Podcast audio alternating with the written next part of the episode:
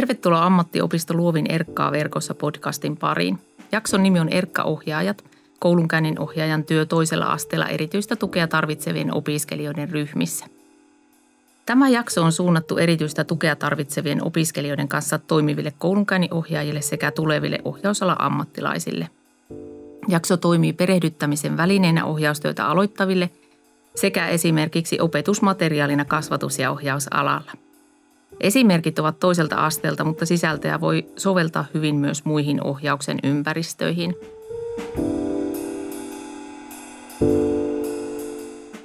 Ammattiopisto Luovilla opettajan työparina toimivasta henkilöstä käytetään ammattinimikettä ohjaaja.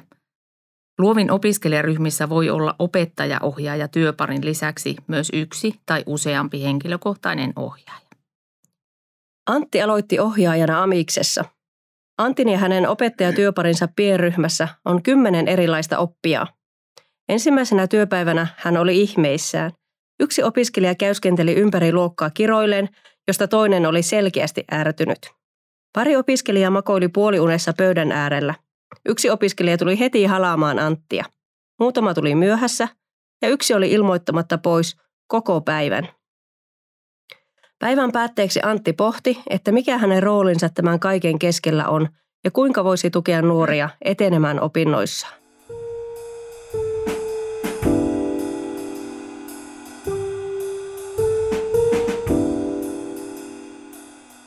Olen Satu Tuulasvirta, kasvatustieteen maisteri ja ammatillinen erityisopettaja. Tällä hetkellä toimin opettajana Oulussa ammattiopisto Luovin Oulun yksikössä kasvatus- ja ohjausala ammattitutkinnossa – olen pitkään kouluttanut koulunkäynninohjaajia eri oppilaitoksissa ja minulla on kokemusta myös erityistä tukea tarvitsevien nuorten opettamisesta. Alkutarinan Antin monenlaiset tilanteet kuulostavat tutulta. Ja minä olen Satun kollega Sanna Häkkilä-Ruottinen. Mä oon koulutukseltani sosionomi ja ammatillinen erityisopettaja. Mä oon tehnyt pitkää ohjaustyötä erityistä tukea tarvitsevien lasten, nuorten ja perheiden kanssa ja toiminut opettajana myöskin kasvatus- ja ohjausalan ammattitutkinnossa. Tällä hetkellä opetan luovilla ammatilliseen koulutukseen valmentavassa ryhmässä, eli Valmassa ohjaajatyöparin kanssa.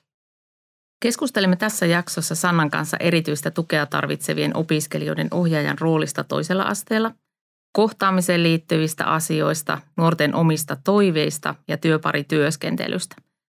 Olemme hyödyntäneet tämän podcastin sisällössä ammattiopisto Luovin opiskelijoiden ajatuksia kohtaamisesta ja ohjaamisesta – Kysymme myös luovin opiskelija asian päälliköltä Riina Karvoselta, mitä hänen mielestään koulunkäynnin ohjaajalta odotetaan toisella asteella ja minkälaisella koulutustaustalla työtä voi tehdä.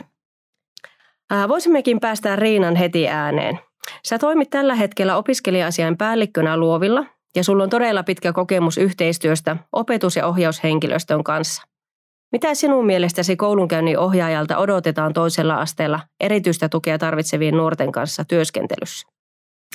Kiitokset Sanna ja Satu kutsusta ja mahdollisuudesta osallistua tähän keskusteluun. Ohjaajan rooli ja tehtävä toisella asteella on kyllä hyvin erilainen kuin perusopetuksessa. Nythän ohjaustyötä toteutetaan nuorten aikuisten ja aikuisten kanssa ja oppimisympäristöt on hyvinkin vaihtelevia. Siellä tavoitellaan sekä opiskelijan osaamisen vahvistumista, mutta myöskin itsenäistä työskentelyä ja ennen kaikkea ammatilliseen kasvun tukemista.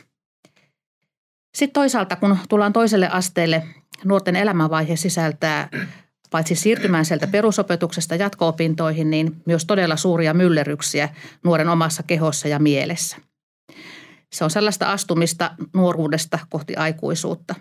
Ja omat nuorisokulttuurin piirteet ja itsenäistymiskehitys sekä itsemääräämisoikeuden korostuminen vaikuttavat hyvin vahvasti myös siihen ohjaussuhteeseen.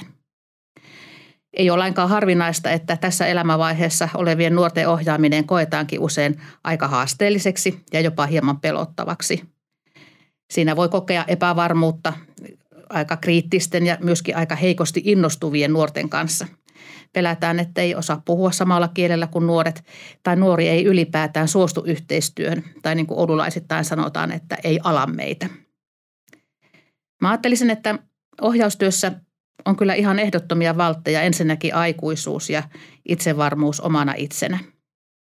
Ohjaajan ei tarvitse opetella mitään nuorten nykysuomen sanastoa tai outoja lyhenteitä tai lähteä muuttamaan omaa pukeutumistyyliään – Ei siis tarvi muuntua miksikään muuksi kuin mitä oikeastaan, vaan ihan omassa itsessään on. Paremminkin kannattaisi kasvattaa ehkä vähän juuria ja muuttua vahvemmin omaksi itsekseen aidolla ja avoimella otteella.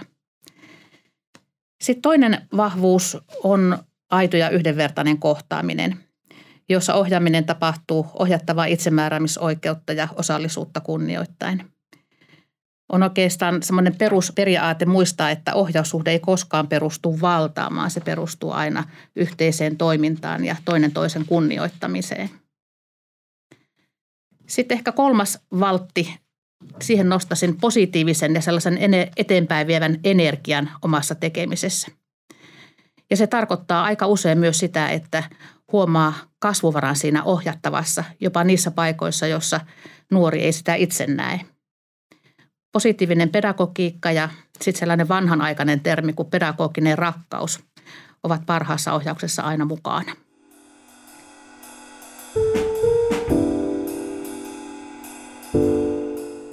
No Riina, entä minkälaisella koulutustaustalla tätä työtä voi tehdä? No nuo edellä mainitut ominaisuudet kyllä riittää jo tosi pitkälle. Ja jos koulutuksesta puhutaan, niin äh, Minulla on ollut ilo tuntea ja työskennellä yhdessä sellaisten ohjaajien ja mentoreiden kanssa, joilla ei ole ollut minkäänlaista ohjausalan koulutusta. Ja toisaalta olen työskennellyt myös sellaisten henkilöiden kanssa, joilla on ollut ihan valtava määrä kaikenlaista ohjauksen koulutusta, mutta sitten taas henkilökohtaiset ominaisuudet ja elämäntilanne tai kipinä tehdä sitä tehtävää ja työtä ei ole jostain syystä kohdanneet. Ohjaustyötä on vaikea joskus jopa mahdotonta tehdä niissä tilanteissa, joissa oma elämäntilanne on jotenkin kriisiytynyt ja omat voimavarat voi olla jostakin syystä vähissä.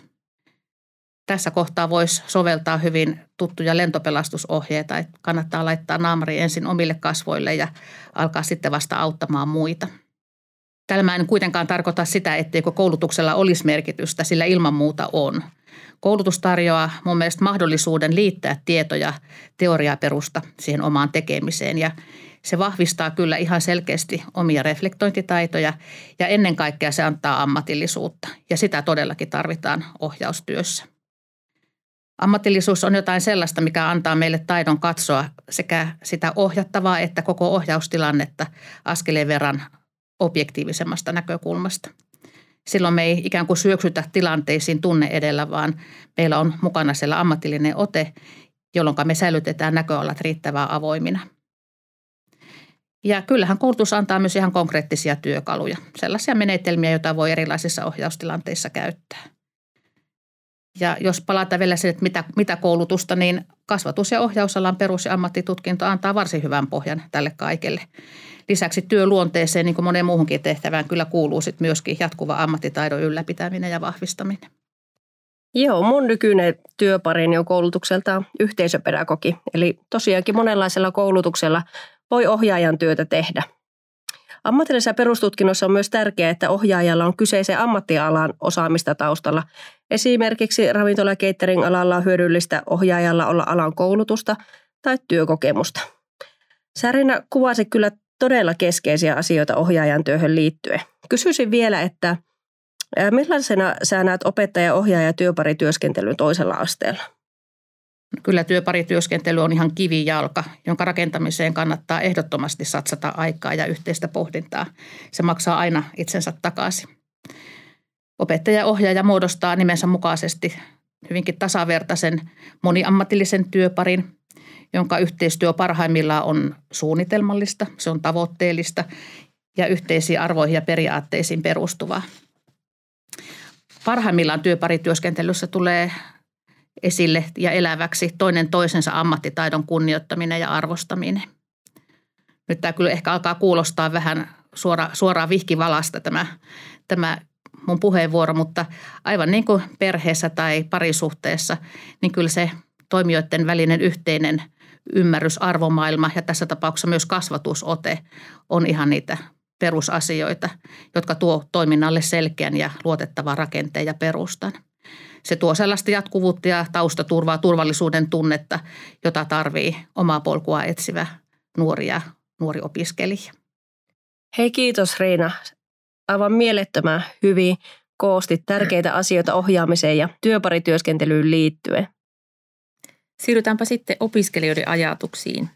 Luovi-ohjaajat haastattelivat opiskelijoita muun muassa kysymyksillä, mitä sinä odotat vuorovaikutukselta ohjaajan kanssa, miten ohjaaja tukee parhaiten oppimista, minkälainen on sinun mielestäsi hyvä ohjaaja. Ja opiskelijat osaa sanottaa toiveita ja tarpeita aivan mahtavasti. Pääsettekin kuulemaan näitä esimerkkejä tämän jakson aikana. Joo, siis kyllä opiskelija ääni on erittäin tärkeää saada kuuluviin ja seuraavaksi esitelläänkin erilaisia näkökulmia, mitä opiskelijat toivoivat ohjaajalta toisella asteella.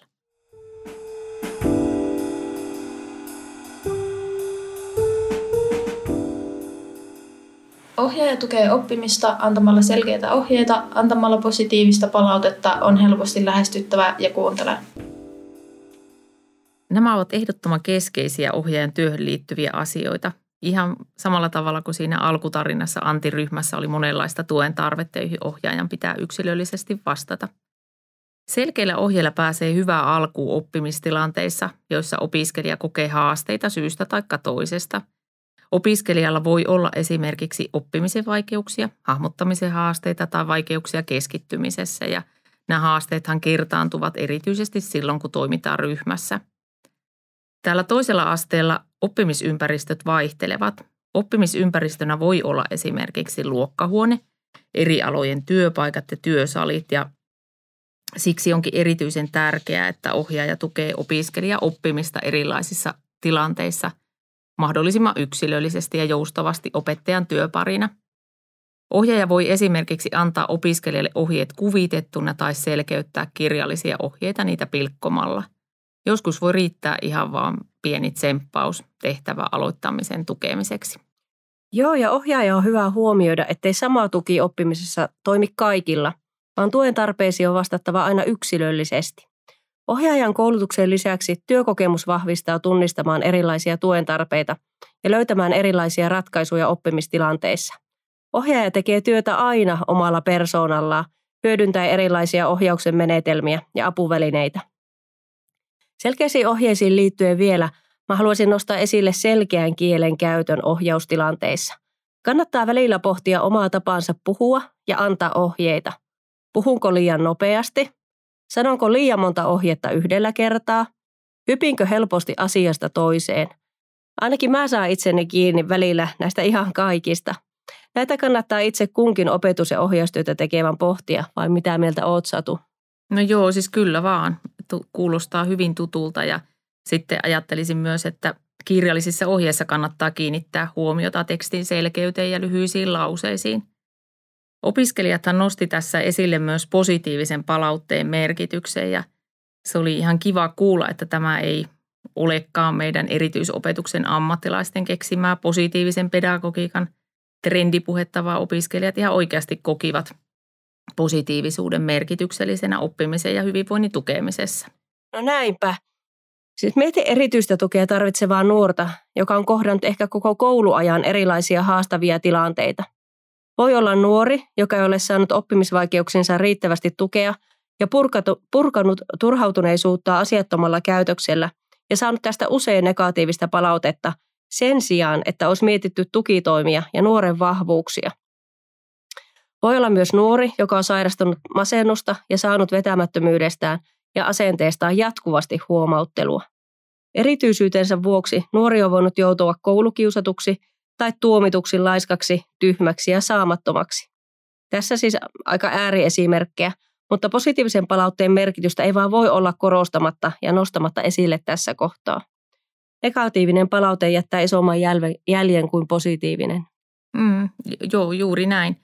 Ja on siis sanottu, että yhden negatiivisen kommentin kumoamiseen tarvitaan seitsemän positiivista ja tämän ajatuksen kanssa on kyllä helppo olla samaa mieltä. Kohtaamistilanteessa on tärkeää olla aito. Ja nuori kyllä aistii, jos palaute ei ole aitoa tai se ei pidä paikkaansa. Jotenkin olisi tärkeää, että ohjaaja tunnistaa opiskelijan onnistumisia ja sanottaa niitä ääneen aina, kun siihen on mahdollisuus. Siis todellakin välitön palaute on keskeistä. Toki voi olla ja kannattaakin hyödyntää erilaisia positiivisen palautteen harjoitteita, esim. vahvuuskortteja – mutta ohjaajan on hyvä antaa välitöntä palautetta ihan arjen normiohjaustilanteissa, kun asiat sujuvat hyvin tai opiskelija ainakin yrittää tehdä parhaansa.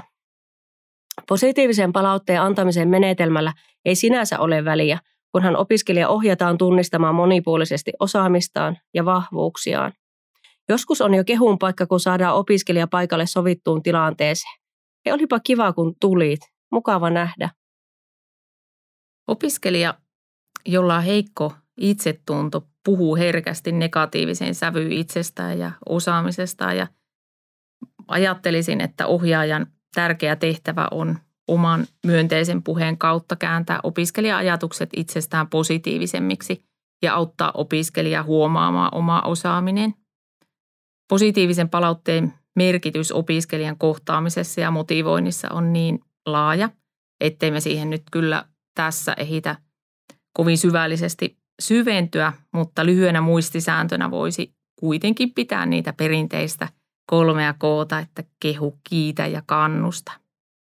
Niin, voisiko olla tosiaan niin, että ainaisten haasteiden esiin nostamisen rinnalle nostettaisiinkin vahvuuksia, jotka tukevat opiskelija oppimista, jaksamista ja ylipäätään elämistä? Mä suoritin vasta Oulun ammattikorkeakoulussa voimakehä lisenssivalmennuksia. Siellä nostettiin tosi paljon hyviä käytänteitä ja asioita tähän liittyen esille. Vahvuuksien tunnistaminen on tosi keskeistä opiskelijan motivoinnissa ja innostamisessa. Kaikilla on vahvuuksia, mutta ne ei aina nouse koulussa esille, varsinkin jos opiskelijalla on erityisen tuen tarpeita. Vahvuudet voi kyllä löytyä erilaisista taidoista ja henkilökohtaisista ominaisuuksista normikouluaineiden sijaan. Opiskelijoiden haastatteluissa esille nousi toive siitä, että ohjaajan tulee olla helposti lähestyttävä ja että hän kuuntelee. Ja aika monesti on kyllä miettinyt, että minkälainen ohjaaja on sitten helposti lähestyttävä. Se ei varmaan ainakaan haittaa, että jos ohjaaja näyttää hyvän tuuliselta. Ja ajattelisin myös, että helposti lähestyttävä ohjaaja on rehellinen. Ja se siis oikeastaan tarkoittaa sitä, että olisi rehellisesti oma itsensä – eikä ottaisi mitään roolia ja sitten olisi myös kaikissa toiminnoissa johdonmukainen. Ja se ajatus, että opiskelija, opiskelijan ei pitäisi olla semmoisessa tilanteessa, jossa sen pitäisi miettiä, että millä tuulella ohjaaja on tänään tai pohtia, miksi säännöt on tänään erilaiset kuin eilen. Ja jokaisen ohjaajan varmaan kannattaa pohtia niitä omia arvoja ja asenteita ja sitä, että miten ne siinä omassa ohjausotteessa näkyvät. Jos opiskelija kokee, että hänet hyväksytään juuri sellaisena kuin hän on, on se kohtaaminen ilman muuta astetta helpompaa.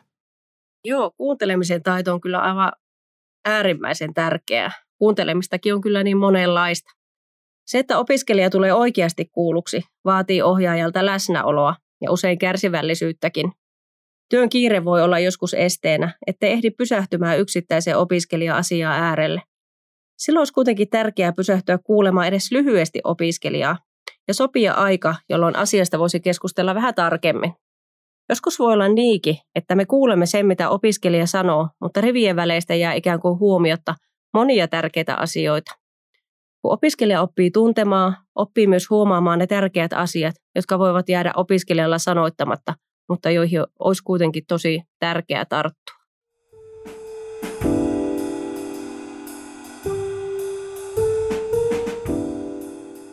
Ohjaaja tukee, jos epäonnistuu jossakin työssä tai ei osaa jotakin. Henkilökohtaiset asiat puhutaan kahden kesken rauhallisessa tilassa. Hyvällä ohjaajalla on huumorintoja ja hän ei ole tiukkis. Nuori kamppailee omaa identiteettinsä kanssa ja häpeän tunne voi olla monessa kohtaa tuttua. Epäonnistumisen pelko voi olla valtava, varsinkin jos nuore itsetunto on kovin haavoittunut. Ohjaaja äärimmäisen tärkeä rooli on kannatella opiskelijaa myös niissä tilanteissa, kun tulee epäonnistumisia. Tämä pystyy luomaan opiskelijalle tunne, että ei se haittaa, vaikka ei aina mene ihan putkeen. Ja minä ohjaajana olen tässä sinun rinnallasi tukemassa, että asiasta päästään kyllä etenemään. Tuetaan, annetaan vaihtoehtoja tilanteen ratkaisemiseksi. Mietitään, miten opiskelija voisi omalla toiminnallaan edetä tai minkälaista apua hän ehkä vielä tarvitsee. Juuri näin. Opiskelija tai opiskelijan pitää todellakin saada kokea se, että vaikka hän välillä tekee virheitä tai epäonnistuu, niin se ei haittaa.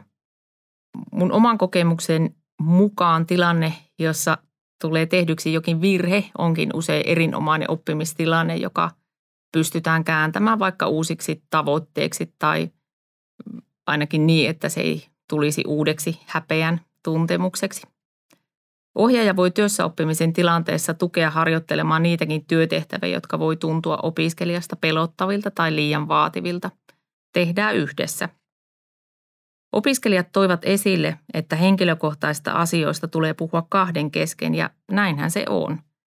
Ei ole reilua puhua esimerkiksi koko luokan kesken opiskelijan tulevista terapiakäynneistä tai jatkuvista myöhästelyistä – Luottamuksellinen suhde opiskelijan ja ohjaajan välillä voi tukea myös kiinnittymistä opintoihin. Ja hei, huumoristakin mainittiin. Ei ole helppo laji se. Huumori ja nauru ja hassuttelu on hyvästä lähes kaikkeen, kaiken asiallisen rinnalla. Mutta huumorein pitää aina olla sellaista, ettei se loukkaa ketään ja tilanne ole oikea. Niin sanottu läpääheitto kesken oppitunnin ei ole se paras hetki. Tai jos heittää läppää toisen kustannuksella – Toki meistä jokainen joskus saattaa lipsa, lipsautella sammakoita, mutta silloin on hyvä todeta, että hei sori, tämä oli huono juttu ja pyytää anteeksi. Ohjaajakin on, on in, inhimillinen ja erehtyväinen. Huumori, se liittyy minusta vähän siihenkin, että on semmoinen helposti lähestyttävä, kun jos on vähän sitä pilkettä silmäkulmassa, niin jännitys kohtaamiseen ja yhdessä tekemiseen madaltuu. Kuitenkin aina kannattaa se olla siellä keskiössä se ammatillisuus, ettei viljele huumoria ihan joka tilanteessa ja käännä kaikkia tilanteita viitsiksi. Tarkoitan sitä, että ohjaajan tulee aina olla nuorelle turvallinen aikuinen, eikä hän missään tilanteessa saa nolata opiskelijaa. Joskus ohjaajan nuori ikä saattaa haastaa ja silloinkin ohjaajan tulisi löytää tämä turvallinen aikuisen työote, vaikka itse olisikin nuoria – miltei samaan ikäinen ohjattavien kanssa. Eli toisin sanoen ohjaaja ei voi kaverata ohjattavien kanssa, vaikka ystävällinen rinnalla kulkija onkin. Ja huumori on kyllä mun mielestä ohjaajalle itselleenkin semmoinen asia, joka auttaa jaksamaan haastavissa työtilanteissa. Mutta ohjaajan rooli on kuitenkin välillä väistämättäkin oltava tiukkis, mutta reilu.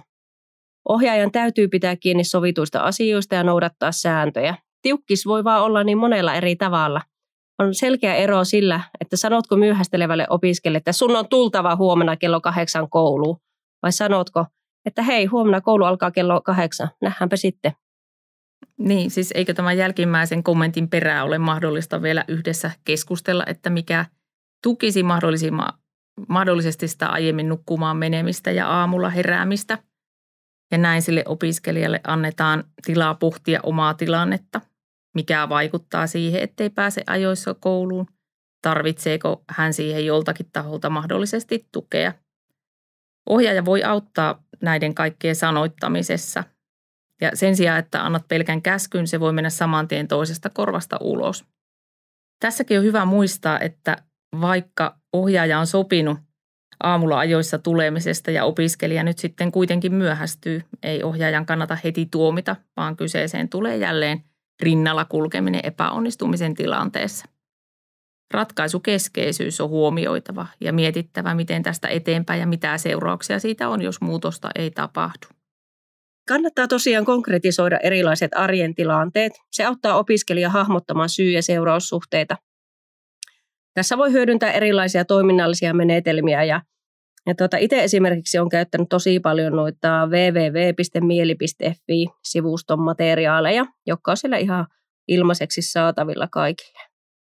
Hyvä semmoinen aika uusi sivusto on myös tämmöinen valmiina työelämään sivusto, jonne on koottu ohjaajien ja opettajien työssään käyttämiä menetelmiä työelämätaitojen vahvistamiseen ja vahvuuksien opettamiseen. Ja tämä kyseinen aineisto on koottu Luovin, Kouvolan ja Kiipulan ammattioppilaitoksissa osana – tulevaisuuden työelämän Starat-hanketta.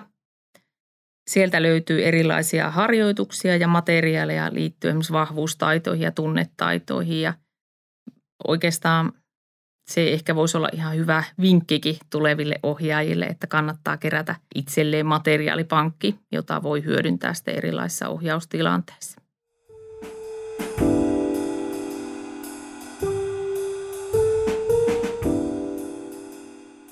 Ohjaaja antaa tilaa opiskelijalle tehdä itse eikä tee puolesta. Hyvä ohjaaja on ammattimainen ja realistinen. Joo, ohjaaja antaa tilaa opiskelijan tehdä itse. Tämä on kyllä sellainen asia, jota on painotettu erittäin paljon meidän koulunkäynnin ohjaaja opiskelijoiden opetuksessa. Älä tee puolesta, tue omatoimisuuteen. Tämä kulkee ohjaajan työn punaisena lankana aina. Yksi kokenut ohjaaja sanoi kerran mulle, että vielä vuosien työkokemuksen jälkeen hänen pitää edelleen ihan tietoisesti laittaa joskus kädet selän taakse, ettei tee opiskelijan puolesta jotain asiaa valmiiksi. Tämä on juurikin näin. Ja vaikka se kuulostaakin helpolta, vaatii se useimmilta ohjaajilta todella paljon harjoittelua ja oman toiminnan aktiivista pohtimista. Näkisin, että ohjaaja yksi keskeisimmistä tehtävistä on tukea opiskelijaa oivaltamaan asia itse. Ja ohjaajan tulee tukea opiskelijaa tarvittava määrä, mutta se, että tekee puolestani, ei kyllä aidosti tue opiskelijaa. Ohjaajan tehtävänä on tukea esimerkiksi sovituissa oppimis- ja työtehtävissä, mutta ei ratkoa vaikka matematiikan tehtävää opiskelijan puolesta tai tehdä kokkiopiskelija ateria valmiiksi, vaikka tehtävän tekeminen olisi kuinka aikaa vievää ja työlästä. Joo, tämä tosiaan vaatii niin ohjaajalta kuin opiskelijaltakin pitkäjänteisyyttä. Kun opiskelija saavuttaa pienenkin tavoitteen mahdollisimman omatoimisesti, se vahvistaa myös hänen itseluottamustaan. Itse, itseensä ja omiin kykyihinsä luottava nuori voi ehkä paremmin kuin nuori, joka kokee epävarmuutta tekemisistään ja on tottunut siihen, ettei hänen itse juurikaan tarvitse pinnistellä asioiden eteen. Monestihan ohjaaja tarkoittaa vain hyvää toimiessaan liian avuliasti, mutta ohjaajan kannattaa kyllä tietoisesti pohtia omaa auttamisen tasoa ja ettei ajaudu tähän auttamisen ansaan, joka ei loppujen lopuksi ole tietenkään sitten opiskelijalle hyväksi. No tuosta ammatillisuudesta ja realistisuudestakin on hyvä puhua. Mitä Satu sun mielestä tarkoittaa se, että ohjaaja on ammatillinen ja realistinen? Toki monta asiaa tässä on jo nostettu, mutta mitäs vielä tulisi mieleen? Mi, tota, mun mielestä ammatillisuus on esimerkiksi taitoa yhdistää teoreettinen tieto käytännön toimintaan. Jos ohjaaja esimerkiksi tunnistaa oppimisvaikeuden ja osaa sitten ohjata opiskelijaa sen edellyttämällä tavalla. Ja ajattelisin myös, että se ammatillisuus tulee vahvasti esille myös koulunkäynninohjaaja eettisessä toiminnassa. Semmoinen ammattieettisesti toimiva ohjaaja, oikeudenmukainen ja hyväksyvä opiskelija arvostava.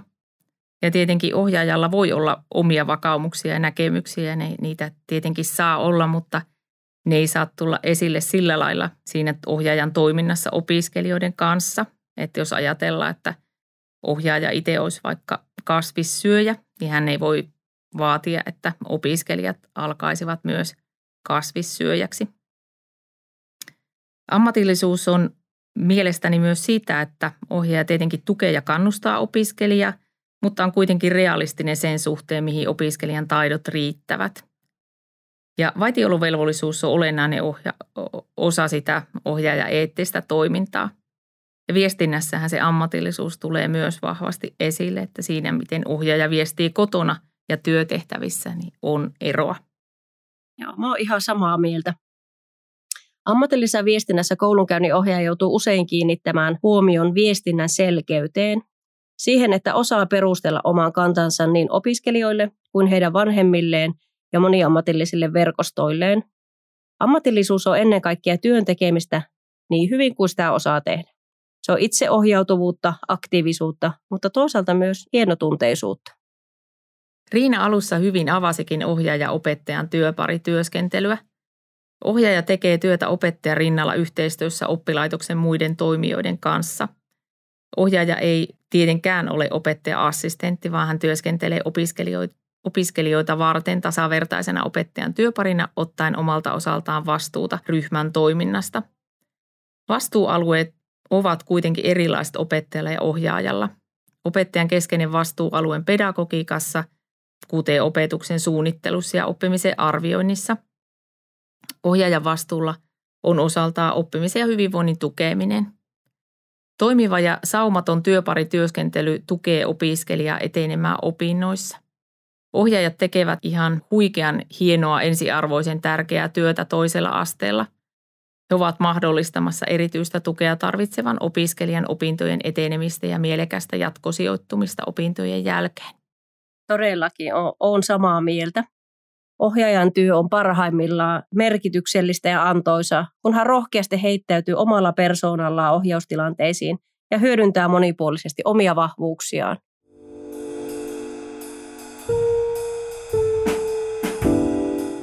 Erkkaa verkossa toteutetaan yhteistyössä aluehallintoviraston kanssa. Tämä jakso on toteutettu yhteistyössä Oulun ammattikorkeakoulun ammatillisen opettajakorkeakoulun asiantuntijoiden kanssa ja osana erityisen tuen taiteat hanketta.